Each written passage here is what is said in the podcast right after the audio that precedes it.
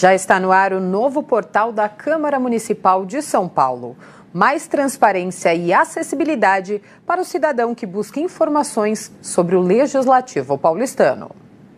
O novo portal está mais moderno, mais transparente, mais acessível para que os leitores tenham uma melhor experiência, encontrem todas as informações que procuram e consigam participar da política da cidade. O último portal estava no ar desde 2014 e precisava ser atualizado para se adequar às novas tecnologias, renovar a parte visual, operacional e de acessibilidade. As mudanças foram feitas a partir de três eixos. O primeiro eixo é a experiência dos leitores na página.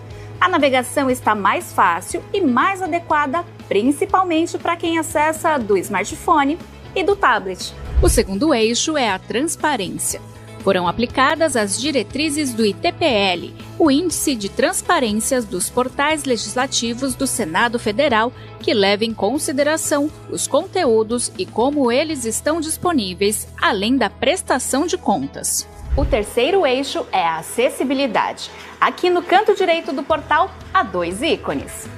Esse que tem duas mãos é a acessibilidade em Libras, a língua brasileira de sinais. Ao clicar, aparece essa animação. Para que seja feita a tradução em Libras, é só clicar em cima de algum texto. O segundo ícone é um olho que tem os recursos assistivos para quem é cego ou tem baixa visão. Nele dá para ligar a máscara de leitura, alterar o tamanho da fonte e ativar o leitor do site. Outra função é ouvir esta notícia. Ao clicar, começa a leitura automática de tudo que está escrito. A Câmara Municipal de São Paulo encerrou o ano de 2023 com a devolução de 195 milhões de reais aos cofres. Também ficou mais prático falar com um vereador. Nesta página tem um formulário e você escolhe com qual parlamentar quer entrar em contato. Outras informações sobre cada um estão nesta página, que consta a lista completa dos vereadores, da mesa diretora, dos gabinetes e da presidência do Legislativo paulistano. No portal você também acompanha ao vivo a transmissão das atividades legislativas e da